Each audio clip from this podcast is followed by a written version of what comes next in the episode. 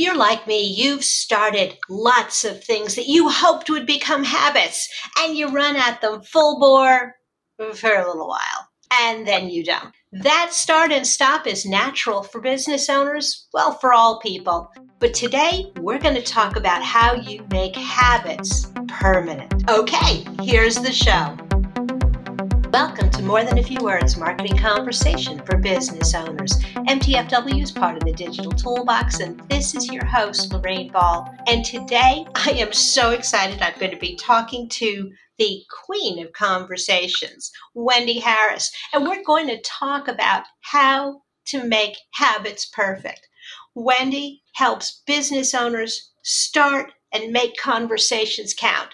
She is the founder of WAG Associates, and I am so glad she is here today. Wendy, welcome to the show. Hi, Lorraine, and uh, hi to all your listeners. We are all happy that you are here. So I really want to dive in because I've got a few things that I would like to change. And I'm not really sure how to start creating habits. What would you tell me? Start with one thing at a time. Don't overwhelm yourself with lots of different things all at once. Make one thing stick and then add another. Really good advice. You know, whether it's New Year's resolutions or whether it's a big birthday that comes up, you start making this list of all these things that you want to change and all these things you want to change in your business. And there are too many moving pieces. That's so true, Lorraine. I don't have New Year's resolutions uh, because it's so apparent at my time in life I never stick to them anyway. So we set so we set intentions as a family. And we mm-hmm. in, and our intentions are to spend time together as a family. And you know, there's three of three of us, and there's an extended fourth that's left home now. So we make a point of picking one thing each and making that happen. So you actually really hit on something that I think is really valuable, and that is not just keeping the intention to yourself, but sharing it with an accountability partner. In this case, it's your family. Absolutely, absolutely. It's it's a little bit like um, uh, I'm kind of on a bit of a bandwagon at the moment because everything's about climate change. Now, for me, it should be climate control. Mm-hmm. And this is the same with habits. You've got to do something about making a change, but only when you can control it. Absolutely. Okay, so I pick one thing that I'm going to work on, and it has to be something that I can really control. It's not, I'm going to grow sales or I'm going to make the phone ring because those things are really actions of others. So, how do I pick for my business? How do I start picking a good goal? What constitutes, besides just being able to control it, what constitutes something that I know I can make into a habit? KPIs are something that a lot of people in sales and marketing hang their hat on a lot of people that have to meet those KPIs have half an eye looking at them going, oh, how am I ever going to do that?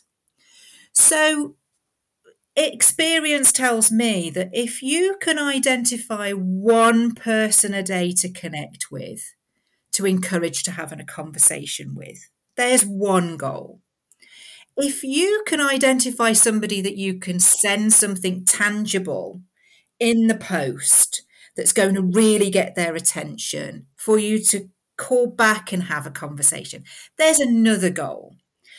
But if you if you wrap that up into a month or a 90 day plan and you do one thing every day before you know it, you've got 30, you've got 90, you've got a year's worth of people and conversations. So the trick there is breaking it down and looking at, in terms of knowing what the big picture is, but also really knowing what actions am I going to take today and tomorrow. I had a sales coach who used to say, doesn't matter whether you think it's good. Like, it, he was trying to get us to make cold calls, and I hated making cold calls. And he said, just just do the behavior. Just do it. It will become natural. It will start to feel normal. And begrudgingly, I had to tell him he was right. It's, you can translate that in from cold calls. Not a lot of people like cold calls. Mm. I'm just naturally very inquisitive and nosy. so for me, it comes natural anyway. But the, you know, you have to look at all walks of life. Being a great president or a great um, leader of a country doesn't happen because you're you're born with that. You have to grow into whatever it is that you're great at. Much the same as Olympic gold medalists have to train for years and years and years. You know, um, my daughter did home economics at school for the first time recently, and she came home and she was devastated that it wasn't restaurant standard. But of course, who creates something that good first time? Cut yourself a break. Cutting yourself a break is, I think, so important because you learn as much or more from, I don't want to say the failures, but the less than perfect. Yes. And you can't let that dissuade you because the next one will be closer to restaurant quality. Absolutely. And you know, we we hit on a recipe last week that we said we'd let her do again. Good for you.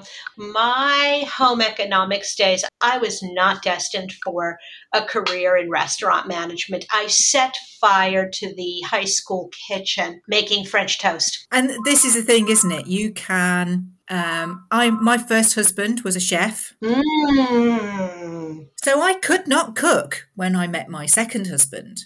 But I had been in hospitality for a very long time. So I knew exactly what to expect. And my expectations are high when I go out. uh-huh. So, you know, there are lots of moving parts that come together to make that experience happen.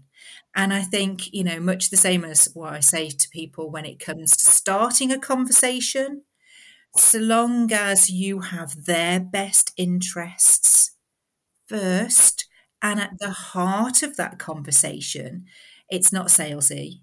It's it's with good intention and the conversation will flow from there. That's such a good point that you can't be afraid of starting a habit. That jump in, and again, as long as your intention is authentic, you will make progress. You may not succeed, the souffle may not rise the first time, but you will make progress. Sure.